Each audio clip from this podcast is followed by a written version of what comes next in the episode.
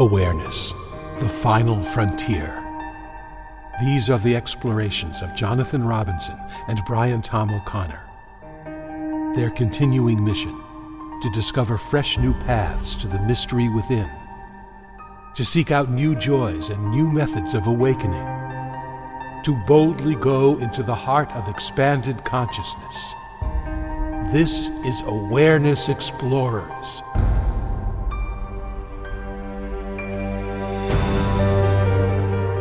Welcome back, Awareness Explorers. Great to have you. We have a special guest today, Dr. Chris Niebauer.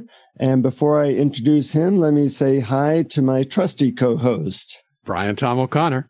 And what's happening on your end of the the woods, uh, Brian? How are you doing? Oh, I'm doing great. And I'm just really looking forward to talking to Chris because really the subject of the self, the illusory self, uh, whether the self exists or not, the um, comparison of neuropsychology and Buddhism and other spiritual forms are just, you know, some of the most fascinating subjects to me. So welcome. As you Chris. and I Thank have. You.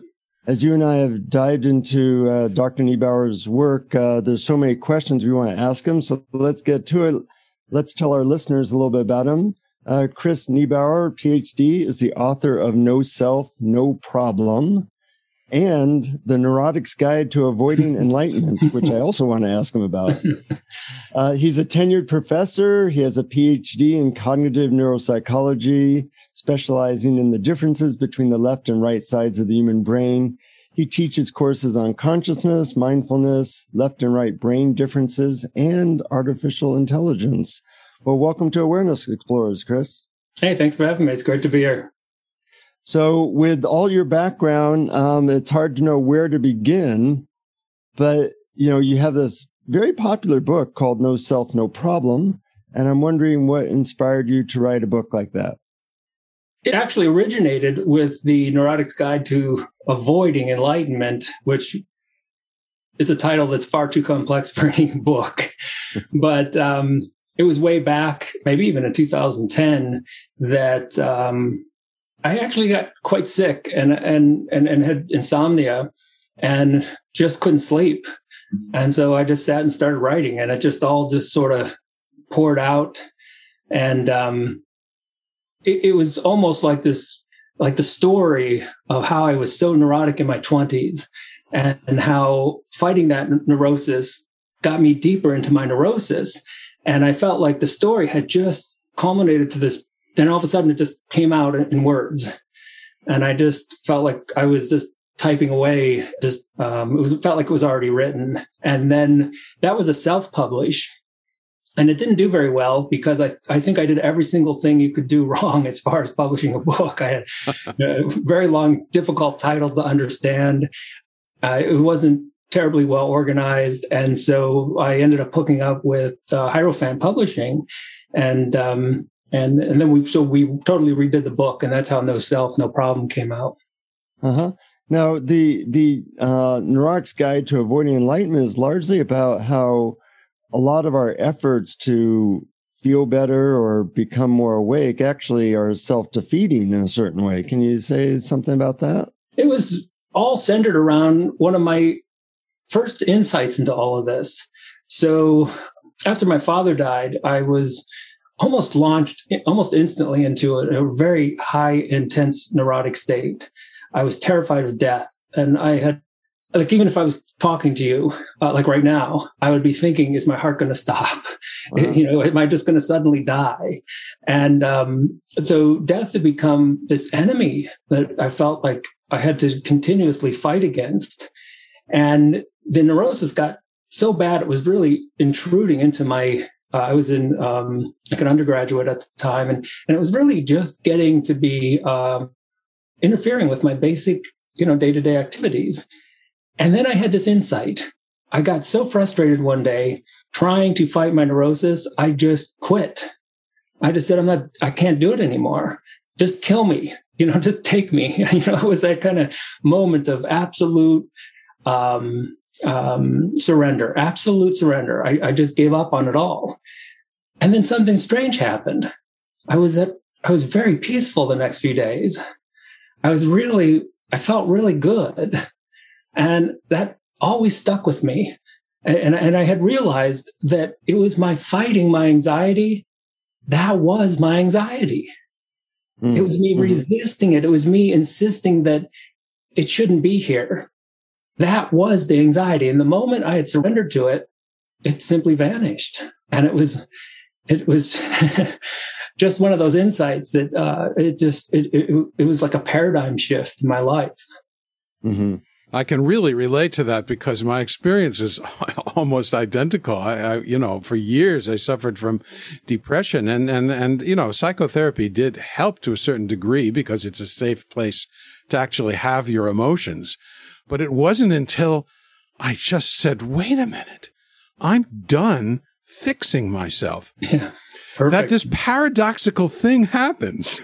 and all of a sudden, uh, there's, there's, there are fewer, there's, there's fewer constrictions, there's fewer demands we make on our experience and ourselves when, when we're pretty much okay with the way we are. And then through some mysterious paradox, we actually improve. We actually get better. And, and, and we're, we're, we're at a time right now where we're caught up, and maybe this started in the 60s, but it certainly is in full force now, where the self improvement culture is is is mainstream, and and and you have to go back to one of my favorite lectures from Alan Watts, and he and I think he said it so profoundly. He said, um, "The reason you want to be better is the reason why you are not."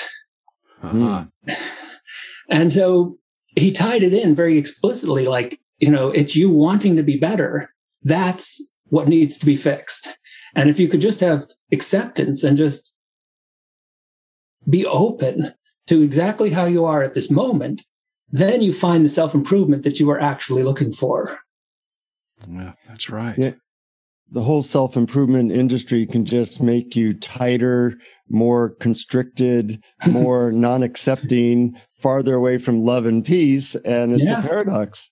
It is. And so my students, we I, I, started to recognize this about 10 years ago that we're a culture that so habitually says, have a good day. And I think that kind of sets a, a tone where we just feel this pressure. Like you have to have, I, I actually had them count how many times they had either said, have a good day or someone else told them to have a good day. And it was like, for some of them, it was 10, 20 times a day. It was just this ritual, like have a good day. And, and I said, let's stop that. Let's just have the day we're going to have. Let's just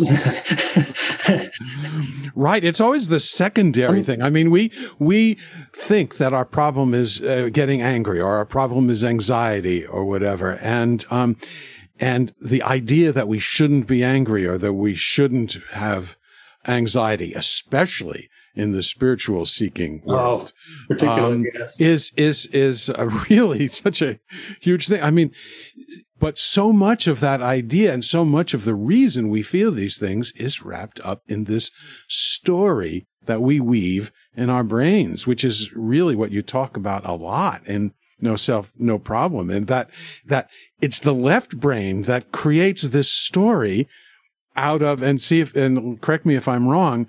The way I understand it is that what it does is it, it makes comparisons and it creates categories in a world where they don't really exist. Mm. The left brain seems to be particularly good at abstractions, mm-hmm. at things that don't really exist in the world. They're completely products of the mind. And the trick the left brain plays on us is not only does it create these abstractions, but then it convinces us that they're real. And, and, and that's the whole trick with the thinking game. And, and I tell people, you know, we're stuck in a time when we're all thinking too much and yet at the same time, we're trying to get out of this problem by thinking more.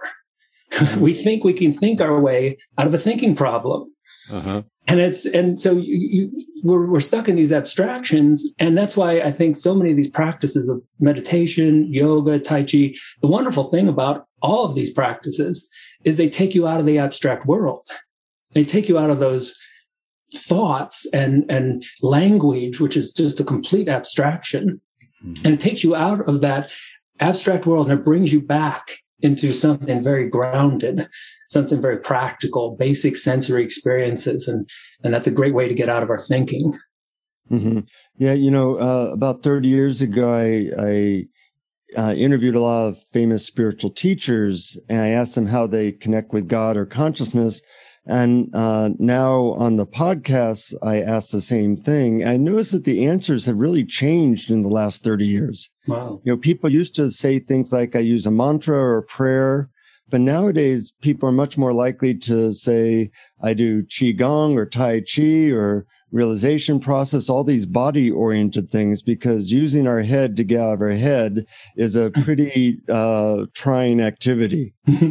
As I found, it's it's it's frustrating and it, it really impossible, at least from my experience. And so um, you can sidestep that by getting into the body is a great way. And I think a lot of these practices, that's why they're so popular right now. It's no coincidence that as we reach perhaps our pinnacle of thinking, um, and valuing thinking and, and valuing our thoughts and but at the same time not seeing them as thoughts seeing them as actual reality as it is that these movements would come in as a counterbalance to help bring a little bit of uh, just you know the middle path so we can feel a little bit more balanced by getting out of our minds you know mm-hmm. lose our minds and just come to your senses once in a while and it's and uh, um, for me, when people say, well, what is enlightenment? What is this thing that people talk about?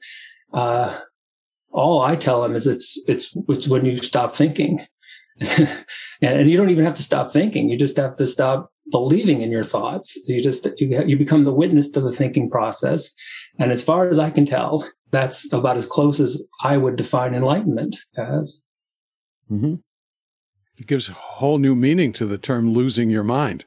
Yeah, I know people people think losing your mind is such a bad thing, but actually, as it turns out, and and I think even cognitive science has come around on to this, and that's why cognitive therapy is so popular, because cognitive therapy deals directly with the thoughts themselves, and so uh, it's fascinating as a species that we've gone so long completely possessed by our thinking minds, and then only in the last maybe 30, 40 years have we started to stumble upon this insight that maybe we're not our thoughts.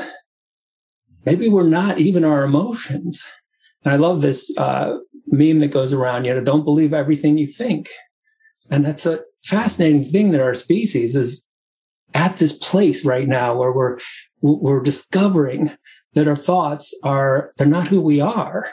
They're like a computer program stuck in our head. They're, and they're very predictable and they often lead to suffering. And, and so, you know, they're helpful once in a while if you know how to use them. But if they're using you, then you can find yourself where I was in my 20s. I was lost in thought and I suffered for it. Yeah, now, he seems to be helpful in practical ways, but completely unhelpful in emotional life. One of the problems with thinking, and there's actually quite a bit of literature on this in psychology, is they discovered how much the mind can hijack emotions and how like the interpretive those stories that we come up with. So sometimes those stories start digging into our emotional lives and, and, and, and taking our emotions into places. And so, you know, before you get on stage, before you get in front of a large group of people, you know, your heart's going to beat a little faster. You might even start to sweat a little bit. You have an, it's a normal reaction your body has to just being observed by other people. And some people may start telling a story about that and they say, Oh, I'm, I'm really anxious right now. But then there's other stories and people are starting to realize you can play, you have a little bit of freedom to play with these stories and change these stories. And, and maybe you're not anxious. Maybe you're just really excited. And all of a sudden you are excited. you're not nervous and you're excited. Mm-hmm. And, and, and, and we have a lot of, um, power, uh, once we get beyond our thinking to take our emotions in different directions or just ignore them altogether. You know, you were mentioning things like getting angry and, uh, you know, you can get angry and then you get angry that you got angry. And then you can get angry that you got angry. You know, it goes on and your day's kind of taken up with all that. And the, the wonderful insight you were describing, you know, is that you just cut it off. Yeah, you got angry. And it wasn't even you that got angry. You didn't choose to get it. You didn't sit and make a decision and say, I'm going to get angry right now. It just happened. So how can it even be who you are? Yeah. Let's take that farther. You know, the, your book is called No Self, No Problem. And being a cognitive neuroscientist and and also a spiritual seeker, you're very aware of this idea that there is no you, there is no actual, you know, we're a figment of our own imagination.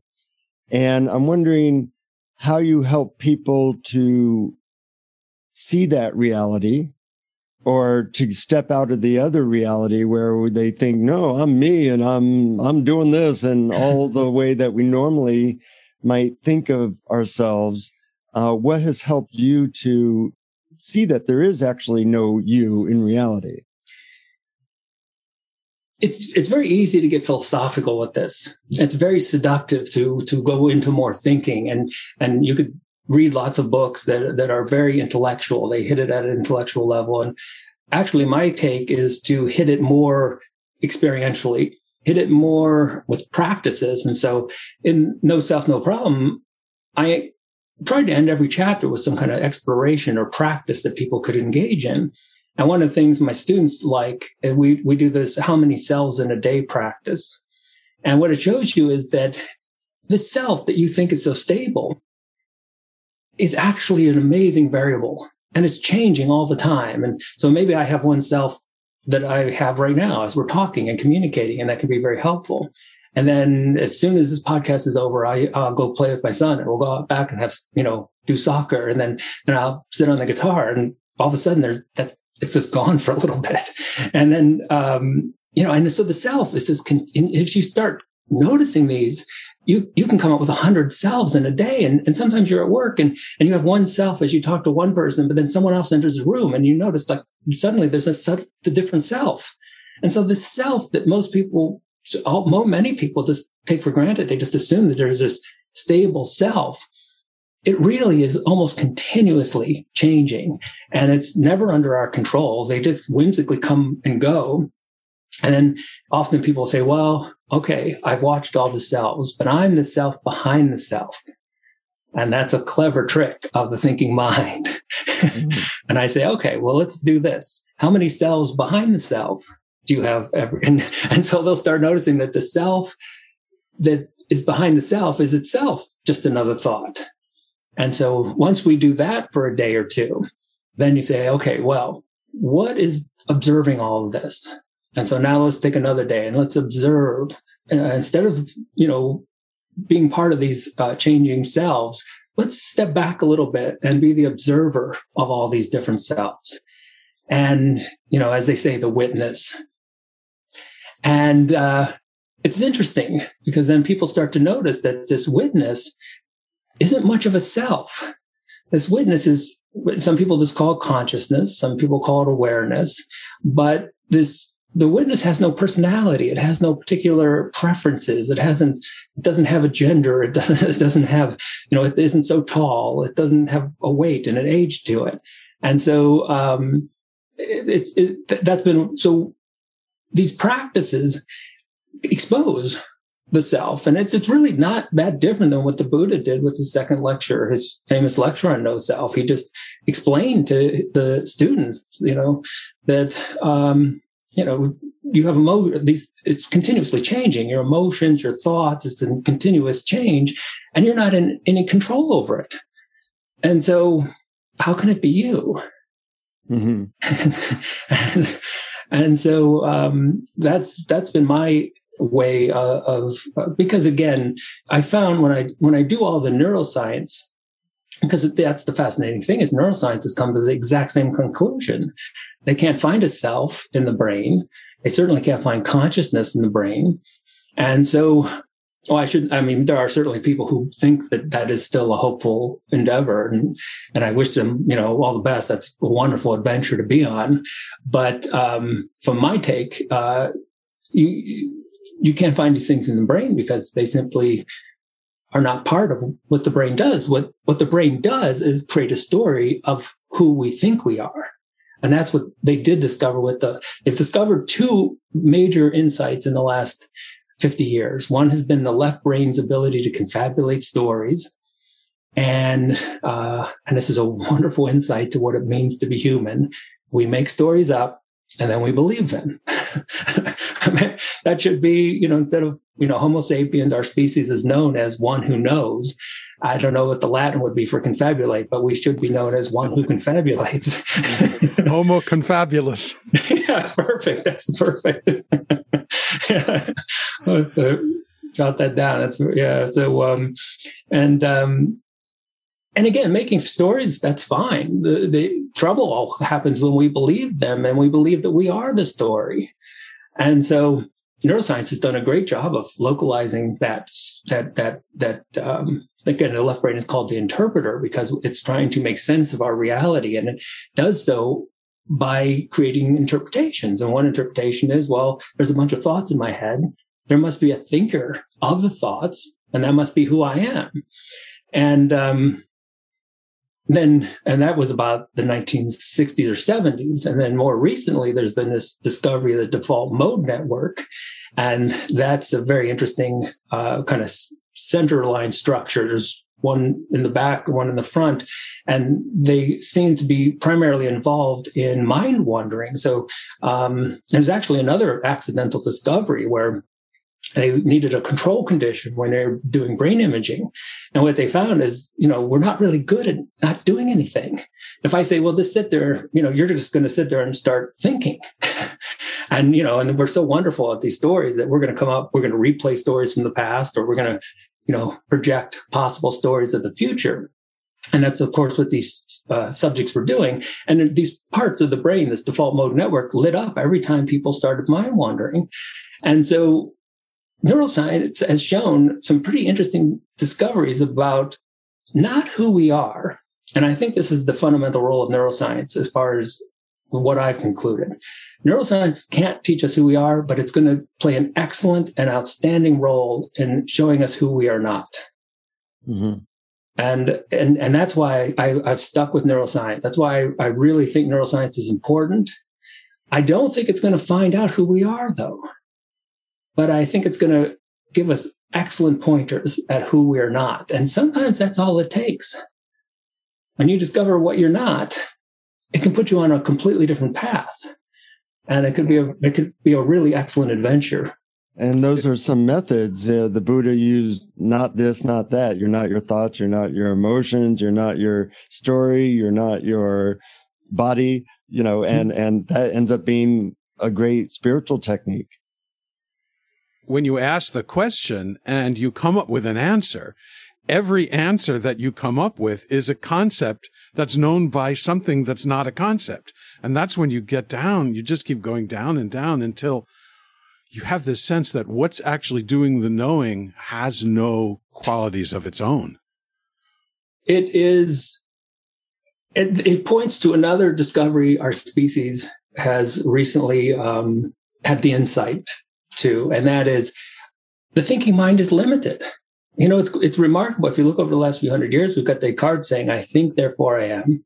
But then in Western society, our our thoughts and and our intelligence, our thinking intelligence, has dominated our day to day lives. And, and, and if I have a few more IQ points than you, that really builds my story up and I, and I actually buy into it and think that I'm quite important.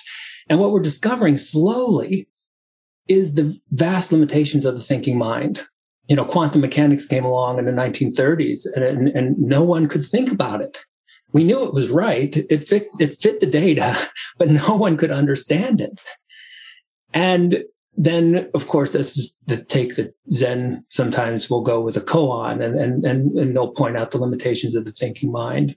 And then we're in this very interesting world like nature that has thousands of variables that are all interacting in complex ways. And the thinking mind is slowly discovering like i don't think i can understand this. It's too i mean just to give you an example things like um like when covid hit um, you're talking about something in nature that's just it's a very complex system that involves multiple variables interacting in multiple ways. But here in the west we we're although we're working on it but we still think the thinking mind is our way out. So but the thinking mind can only pay attention to one variable at a time. It's like this time it's like a narrow light that like a spotlight and it, and it, it, can only focus on one thing at a time but that's not the way reality is reality is a mess it's it's you know thousands of variables working together in complex ways. And so I think, you know, that's, that's been a, it's a pretty big discovery that thinking mind is limited. And, uh, and we're going to keep, we're going to keep, this is just the beginning. And, and when it comes to who we are, we're going to find out that we cannot think about who we are because our thoughts are so limited. It cannot capture our essence and our essence therefore is a mystery to the thinking mind. Mm-hmm. We cannot capture consciousness with a thought. Conscious. So, and, and maybe that's because we are consciousness. Mm-hmm. I noticed that you're also, you sometimes teach courses in artificial intelligence. And I thought that was an interesting combination with courses on consciousness and mindfulness and brain. What is the connection that you see between those fields? A perfect timing with that because for the first time in history, human beings are sharing the planet with something else that can compete with our thinking mind. Mm. Our thinking mind is why, you know, if you look at the kind of evolutionary survival game, one of the ways that we won is the thinking mind. It's very clever at mm. control and manipulation and, and it's very good at these things.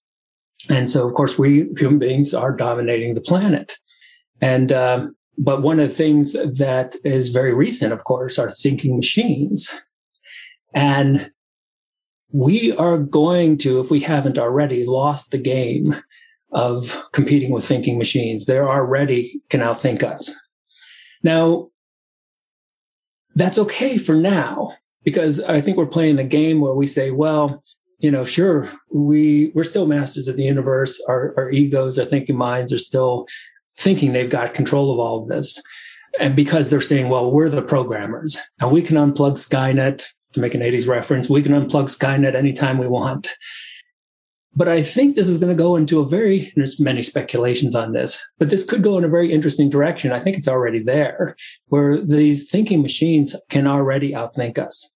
And that's going to put human beings in a very humbling position because the very thing that we had put as our defining characteristic, our thinking mind, now there's something else on the planet that can outthink us. And it's preying on our weaknesses by uh, getting our attention through polarization and you know Facebook posts and and recommendations. And a lot of us are just a a, a victim of these thinking minds that are are really know our weaknesses and and uh, use them to make money. They and that's putting it that way makes it sound they may have already outthought us, and they are winning. And so, what I tell my students in artificial intelligence, of course, we cover different types of artificial intelligence, but what I really focus on because it sounds like we're you know, I'm like, we're not doing any computer programming. We're not, you know, creating a terminator in class or anything. What we're really focusing on is our human, ex- what, what is the human experience as we bring these machines that are in many ways smarter than us on the, onto the planet. And I asked them, okay, what if our thinking minds, what if we're not the smartest species on the planet? Now what? You know, what are we uniquely good at? What, and then, and then you start go, okay, what are human beings? And that starts to take us into our past. It takes us into our past um, when we were when we were more guided by shamans than we were by science, mm-hmm. and we start connecting with things like creativity and emotions that and feelings that are not dominated by the thinking mind. So some of these emotions and feelings are totally new sensations. But I think it all ties in with creativity. We're going to find that we're going to re- reconnect with our unique capacity to be creative. And, and, and, and that's the thing the thinking mind has always taken credit for. And it isn't, you know, it's funny. If you look at any creative act, it just, you know, you're going for a walk and it just, it's just there. And then the thinking mind takes credit for it and says, Oh, well, I came up with this. and it could be science. It could be art. Um, but uh, we're going to find ourselves uh, moving in the direction of uh, uh, cultivating our creativity because our thinking mind skills are going to be second on the planet very soon if they're not already. Mm-hmm. Well, that's a kind of a good segue into another question I had about because in uh, about creativity and and the arts, etc. Uh, because you talk about in your book about how this pattern recognition and categorization that the left brain does is creating this illusory self, and also therefore creating a lot of the problems we have. But that the right brain is not is not doing that, and that perhaps engaging in activities that stimulate the right brain. In fact, I think you, uh, a quote from your book is engaging in right brain activities like art, music, poetry, humor, sarcasm, compassion, gratitude, and metaphor might be good antidotes to this. And just before you answer this, just w- uh, one little quote. I know you play guitar. I play ukulele, and there's this old. You can go on eBay and find this antique ukulele uh, there's several of them made, and uh, and there's some cartoons on it, and then it's written on it: "Music self-played is happiness self-made." Hmm. And and and and because it seems like that is a right brain thing. And so so so could you talk a little bit about how we can about the antidote and the uh, to this left brain sort of conundrum we put ourselves in? So let's start with music because, um, as I mentioned a little earlier, uh, singing is a great way to get out of your thinking mind. And you say, well, okay, well, what's what's the neuropsych behind that? And it turns out that there's several individuals that do have a massive stroke in their left brain. And because language is controlled by the left brain, they no longer have the ability to speak. And of course, in our left brain dominant culture, this is a real problem. If I lose the ability to communicate through speech, it can be, it can interfere with my life in a lot of practical ways. What they have is it's, um, I think it's called Stroke a Chord. It's, it started off in Australia and it was a choir that was made up completely of stroke patients, patients who had strokes in the left brain and they could no longer speak, but they could sing and they can actually sing quite well and they can they have a whole choir where they all sing together. And that and and it, of course it helps with their therapy because they used to just try to just force it with the left brain and say well just keep trying to say words and articulate and that just wasn't working. Well these patients when they start singing they start to be able to communicate in ways uh, again because the right brain seems to be specialized. I, I, wouldn't say completely for music, but it has far more elements of music than the left brain does. And so I think mute. So one of the practices I do with my students is, and I just did this a couple years ago. I it was one of those just impulsive things in class. I said, let's write an essay. What music means to me. And all of a sudden, I got these incredible responses. I had one student say, if I could marry music, I would. I thought that was funny. But most of the responses pointed that music was so much a meaningful part of their lives that without it, life would be unbearable. And so music, we, we, we don't seem to give it the credit that it deserves in the sense that it stabilizes our existence in this reality. It counterbalances so much of our thinking. So it may sound rather cliche, but one of the best activities to counter the overthinking mind is, is music. And whether you're playing it uh, or listening to it, or uh, we do drum circles uh, where you know you, you if you're in the middle of a drum circle, you're just not thinking. You're in this wonderful non-thinking state where you start communicating with others. So, you know, we start off and everyone, I don't know if you've ever done a drum circle, but everyone kind of starts off on their own. And then we just sort of connect in a way. And that's all very non, uh, non-thinking. It's, it's using another mode of our existence. And so when we talk about the right brain processing, I really think of it as another mode of existence, another, uh, it's almost like another reality that, um, is really important to us, but the thinking mind has a difficult time admitting exactly how important it, it really is. Um, so, but, so I think, um, I think music is a great place to start. But of course, as I said, any of the meditative practices, uh, they all gear around. I don't think you could find too many meditative practices that are involved in, you know, purposeful thinking. They all seem to get us back into the body but just just humor, humor, and and, and I, do think if you look over the last maybe 30 years, that, and again, I'm just speaking kind of in Western culture, it just seems like we've sort of lost our sense of humor. And I think it's something we kind of need to find, you know, and, and it's a, it's a, humor is an interesting thing because again, you can't have an intellectual theory of humor. We, we have psychology has almost no theory of humor because it's one of those things. The thinking mind has no idea what's funny. We yeah, just try to we, explain a joke. It, it never is funny. It, yeah, and, and no one knows what funny is. You know, it, it, we know when we start laughing, but there's no, there's been no intellectual ability to explain what humor is.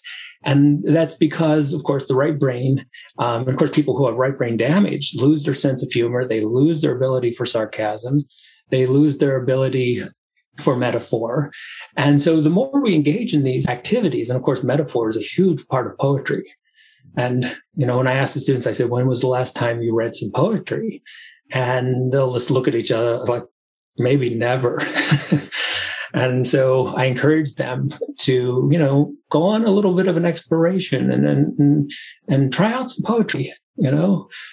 I love your approach, uh, Chris, you know, because normally for spiritual seekers, they think in terms of, you know, meditative practices, you know, they're sitting on a cushion or something like that. But what I hear you say is that really anything that is a, a, uh, activity that does not focus on the thinking mind. You, you mentioned poetry, drumming, music, creativity, humor. I think sex would fall into that category. These are all activities that we sometimes do that really aren't focused that much on this culture, but they do grow that, that muscle of exercising a part of your being that is beyond thinking. And in that way, they could be called spiritual growth or awareness explore, exploratory activities. And I think we often don't think of them that way. But now from what you say, I could really see that, you know, I've written like 300 songs and I'm not really good at it. Um, but I love the process because it's so beyond thinking. It's mm. a way of, of, uh, you know, feeling my connection to something beyond it. And, you know, if the song's good, that's great, but it's more the process. I could really just throw the song away once the creativity is done. And the same thing could be with painting or anything else that all of these activities really, um, are nurturing a part of our being that, that, uh, is beyond the thought. And I can see the students, they'll, they'll get into that joy of creation. And it's such a, it really is a wonderful, joyful process. And then the thinking mind will step in. And that's when you get the judgment and you'll say, you know, oh, this poem isn't very good. And, and so I'm like, okay, look, you know, that's its job. That's what, that's, it's, it's just, it's not evil. It's not, you know, it's, it's not, it's, that's just what it does. It's here to judge and it's here to be critical and that and you know the more you observe the thinking mind the more you recognize that that's just it's just doing its job and so when you do this wonderful like art and and songs and and and writing of music and um and and and you get a little you can get better at this and so the judgmental part comes in and and and then you know you're just like hey i'm getting back to my music and so I, i've because uh, i've played guitar for, for most of my life and i just don't have any actual talent. I'm not a naturally talented musician. And that's, that's the thinking mind coming along. That's the thinking mind saying, well, you're, you're, you know, it's creating this judgment and, and, and comparing me to other musicians. But when I'm actually playing, none of that matters. None of it's, it's completely irrelevant. Yeah. The measure should be how much you enjoy it, how much joy it brings you you know, and, and maybe others as well, rather than, you know, does it sell on Spotify? yeah. And also maybe there's a way of focusing on the part of you that is not judgmental. That's totally okay. As a matter of fact, I think in your book you say, um, so while several explorations have been offered in this book to help you get out of your left brain, perhaps the real you already is, and it's not worried one bit. That was actually one of my favorite quotes. There's something that's not the analytical mind. That that's actually okay. And it's okay even when the analytical mind is going off and doing its thing. It says, okay, there it goes again, doing it, but I'm just basking in my total okayness with everything that happens. Yeah, but that's the, already there. Yeah, it, it, and that that's a great uh, way to put it because when you have the experience and start observing your thoughts and, and really identifying the processes of the thinking mind. That's why cognitive science is such a wonderful discipline, psychology, and they all point to the processes of the thinking mind. So they're all giving it this, all so many wonderful pointers that we can become more and more observant to the processes of the thinking mind. And then simply follow that up with, well, that's not who I am. That's not me. And the more you do that, the more you start to connect with this already uh, peaceful, already at peace, already where it's supposed to be at, whether it's maybe it's going nowhere and it's not doing anything and it's completely okay with that mm-hmm. yeah so that that left brain is part of that evolutionary program that says it's never okay and it, it, it always wants something better. And it's the essence of desire. And that helped us 100000 years ago. It helped us when we lived in an environment that was continuously challenging. But we don't live in that world anymore. Um, you know, many of us live in a world that there's not a single thing we deal with that our ancestors dealt with, but that program's still running. It's still telling us you need to get out and you need to do more. But we have that right brain that's absolutely okay and, and it's in the moment and and it's always in the moment and, and it all we need to do is to like it's there and you just need to connect with it mm-hmm. brian and it's really about um, it's really about not identifying with form, but identifying with formlessness, isn't it? Because I had a question like, if the self is an illusion, who is being illused? But then I realized it's kind of like it's it's actually form is saying this is identity, but formlessness is the true identity. I don't think I'm putting this very well, but I bet you you could do better. No, it's it's. I mean, the, so when we talk about the right brain, back in the 80s and 90s, the clear evidence was that the right brain is our spatial processor. It navigates us through space. So if you do something like, you know, I reach out and grab a cup or something, that's all right brain. And so people who have right brain damage, they have troubles navigating space.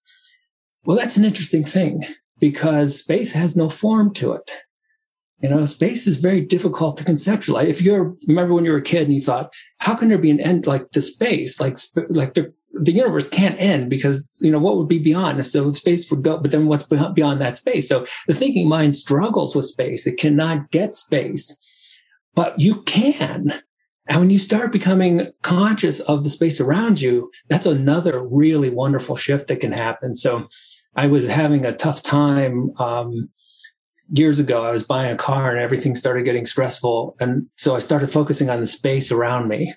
I started noticing that there was space between me and the person. And then all of a sudden uh, there's space every, like I started becoming very conscious of the space around me, the emptiness. Mm. And I couldn't think about, you can't think about the space around you. There's nothing to think about, but you can become aware of it. And when you become aware of it, it, it, it, it, it almost immediately unplugs the thinking mind and it unplugs the seriousness. You know, I think there's something about space that is uh, closer to who we are, the emptiness. And it's the emptiness that gives rise to form and all the things that we think are in the world. And um, yeah. You know, we interviewed uh, uh, author Fred Davis uh, a while back, and he said something as a technique that I thought was really interesting. He said, Imagine space as the glue that connects all the objects in your room. So rather than seeing it as like empty, I saw it as the, you know, uh, in a different way and made a different relationship with that space and helped me to see the unity of things. Yeah. Uh, so I think you're right that, that, uh, you know, people often describe awareness as spacious. And when we are aware of the space around us, it helps us to let go of the constriction of our imagined identity. Mm. Well, what happened at the Big Bang? I mean, the whole universe, all matter was crammed into one infinitesimally small point. The explosion was the explosion of space. Mm-hmm. I mean, and so uh, in the in the book, actually, I have a simple exercise about what, what's the difference between one and two. space. you, know, you take one and you create a space between it, and suddenly it's two. What's the difference between two and three? More space. Mm. And so you start seeing space as the thing that's creating. It's actually creating the things. It's kind of like the Gestalt figure ground. And, you know, the thinking mind just immediately picks the figure and says, well, the figure is the thing. But you can actually start focusing on the background and you can start realizing, no, it's the background creating the thing. Mm-hmm. and, it's just, it's, and so space is this ultimate background that's creating all the things. And of course, these wonderful experiences people have when they go into outer space, very transformative conscious experiences. And I think that has to do with, you know, this, um, you get into a certain vastness of space and, and it becomes a little bit more obvious and the thinking mind can't conceptualize it. And so you shift over to that kind of awareness of how the emptiness is really it. The it's, it's, it's more it than the things. The emptiness is not empty. It's the thing that everything comes from. Yeah. It's the, it gives birth to, it gives birth to all things. And that's, um, that's, it's, it's a, it's a great experience when you get that to happen. Mm-hmm. Well, I want to make sure we have time for a guided meditation. I know in your book you have a lot of explorations, which are ways that people can get glimpses of this. And we've really talked about a lot of them, some of them from, you know, drumming and poetry, creativity, things like that. But you also have uh, more meditative things. But before we do that, any last words on things that we may have missed? No, I, you know, the, the feel of this work to me is, is, is that kind of adventure, you know, it, it, it, so non-duality is becoming more popular now. Mm-hmm. And you can see a lot of, non, I mean, non-duality 10, 20 years ago, you, there are very, very few people talking about it, at least particularly in academic circles. And now this idea of non-duality is becoming far more popular. And that's, that's kind of interesting to me because one of the questions I always, I have a series of questions for like uh, non-duality, and, but I think the first one's the most important. So if reality is non-dualistic, if we all, if we're all interconnected and we're all one on some level, why duality? Mm-hmm. You know, why play the game? And I think you'll, one of the things, at least I've discovered, and this is one of the things I kind of create as a feeling in the work, and it's really was the last chapter of the book, is we're, we're playing the game because it, it actually is, it's an adventure and it's, and it's entertaining and it's humorous in ways that the thinking mind simply can't understand. So the game of duality is itself a, a, a huge adventure where we, have lost ourselves, we've forgotten who we are, and now we are turning around, finding our way home. Mm-hmm. And so, so non-duality is becoming more popular, and, and people are having these experiences. And um, how do we get there? You know, can we get there from? Can we get to a state of non-duality from duality? And I think we can by pointing out who we are not. And the last question I have with non duality is are we ready for it? And I think all there's so many interesting hints that we may not be ready yet. You know, we're not quite there, but there's so many wonderful hints that, you know, we're, fl- we're flirting with non duality. It's a flirtation, you know, I mean, which I think is the best way to approach it. You can't just sit there and, you know, go into it very seriously and say, look, we're all interconnected and, and you, and you really have to experience this or, or it's just, and that gets so confusing. You're like, well, what if I don't feel it? And I feel like a separate self. Um, so my approach is more of like you flirt with it, you you you you play with it, you you go back to, you know, we, our thinking minds only came online when we were 2 mm-hmm. When we were kid, when we were infant, you know, we came into this world, we came out of this world, uh, not thinking. We were not thinking. We, we were experiential beings that adopted a thinking mind and then bought into it. But I think a lot, I think we're, we're, we're, we're, we're kind of coming home. We're, we're, we're working on it. And yeah, we've taken polarization and duality about as far as it can go. And uh, we're always wanting something new. So that's the only thing we haven't tried. Yeah. we better yeah. try something else. Yeah. But also the way you described it as a kind of a playfulness um, res- really resonates with me because, uh, like, I never thought that you actually had to believe any non dual philosophy because that's engaging the part of the mind that's not going to get it. But you can play with it. What if? What if there was only one thing going on? What if everything was completely interconnected like waves in the ocean? If that was true, who would you be? Yeah, exactly. Play with it and see. It doesn't have to. It, eh, there's there's no there's no real research on this. It's speculation, but after so many years of studying the way the left brain processes information, so I, I get asked all the time, what's the real difference between the left and right brain? And again, I could get into all kinds of research and stuff, but recently my definition of the difference, the main difference between the left and right brain is the left brain is terribly serious and the right brain has a sense of humor. Hmm. and, so, and so if you go into something terribly serious, it's probably not going to work.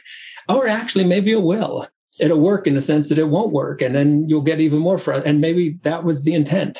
You know, um, it, it's interesting because if we're playing a game of being what we're not, then some of us who are terribly serious and, and anxious, I mean, we're, we're playing a really interesting version of the game. You know, but then the right brain sees that and it starts laughing. You know, I think it's really close to that experience. I have had this experience this recently, and I just want to mention it because it's so, it's the feel of the book.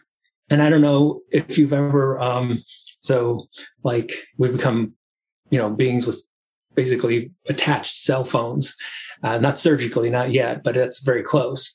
And so we carry our cell phones everywhere, and I do too.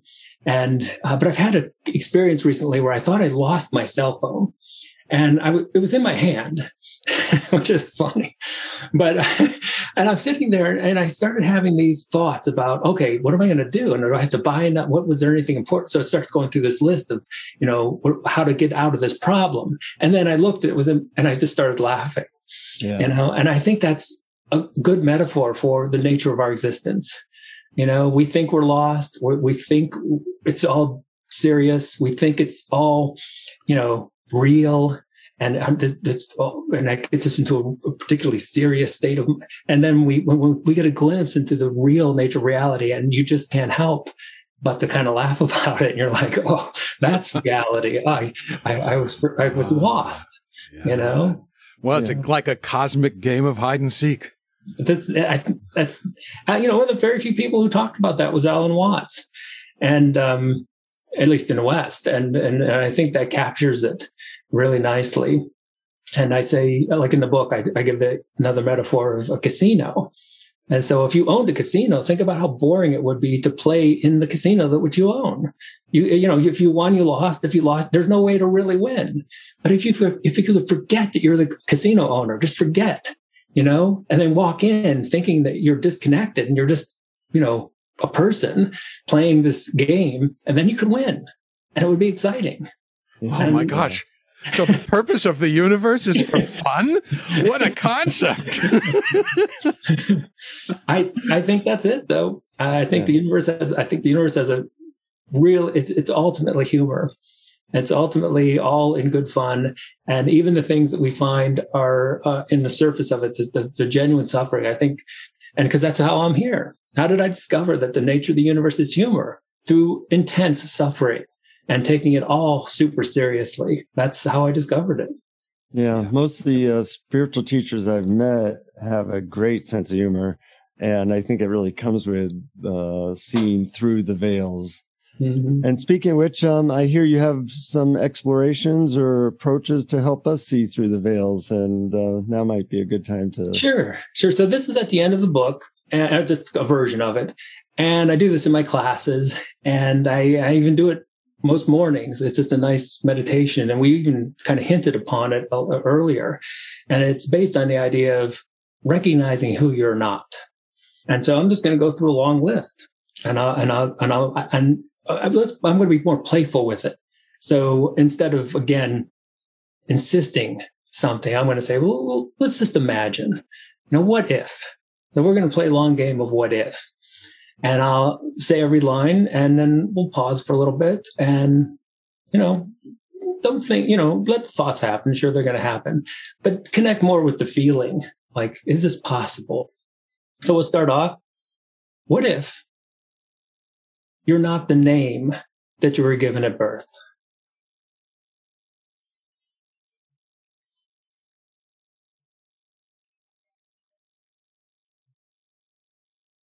What if you're not your gender?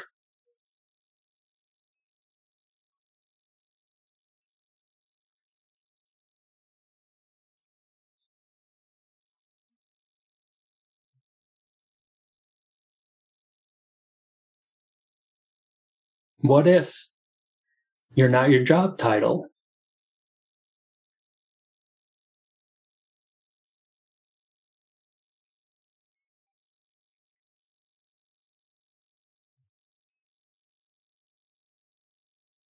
What if you're not as old as you think you are?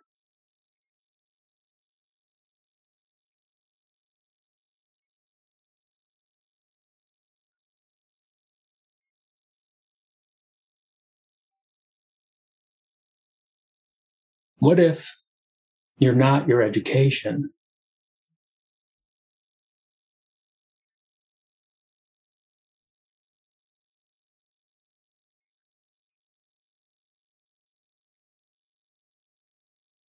What if you're not your memories?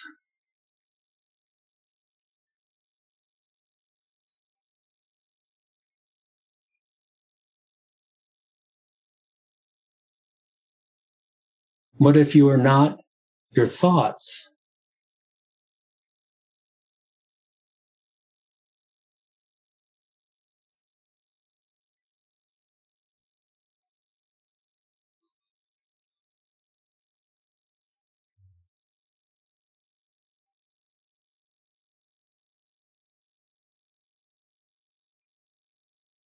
What if you are not your emotions?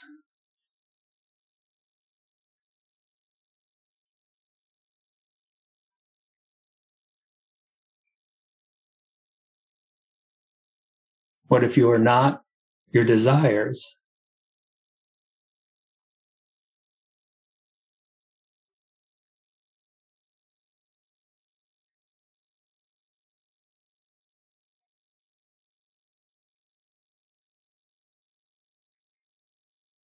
What if you are not your body?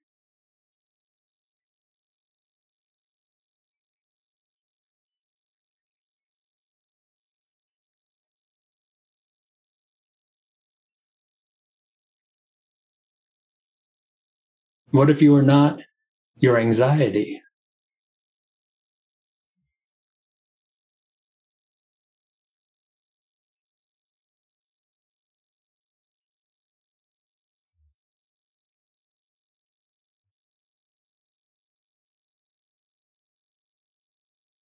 What if you are not your depression?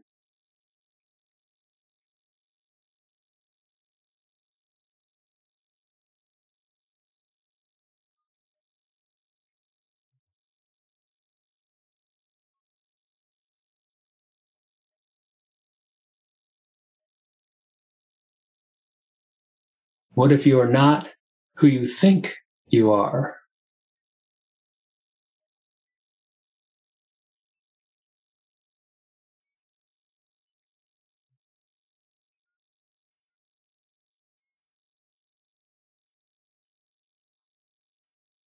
What if you are a mystery?